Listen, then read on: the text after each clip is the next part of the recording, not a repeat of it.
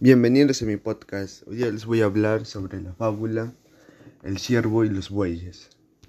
Con inminente riesgo de la vida, un ciervo se escapó de una batida y en la quinta cercana de repente se metió en el establo incautamente. Dícele un buey, ignoras desdichado, que aquí viven los hombres. Ah, cuitado. Detente y hallarás tanto reposo como perdiz en boca de raposo. El siervo respondió, pero no obstante, dejadme descansar algún instante. Y en la ocasión primera, al bosque espeso emprendó mi carrera. Oculto en el ramaje permanece. A la noche el boyero se aparece.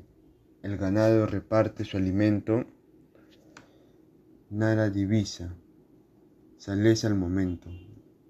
el mayoral y los criados entran y tampoco le encuentran. Libre de aquel apuro, el siervo se contaba por seguro, pero el buey más anciano le dice, ¿qué? ¿Te alegras tan temprano? Si el amo llega, lo perdiste todo. Yo le llamo cien ojos por apodo.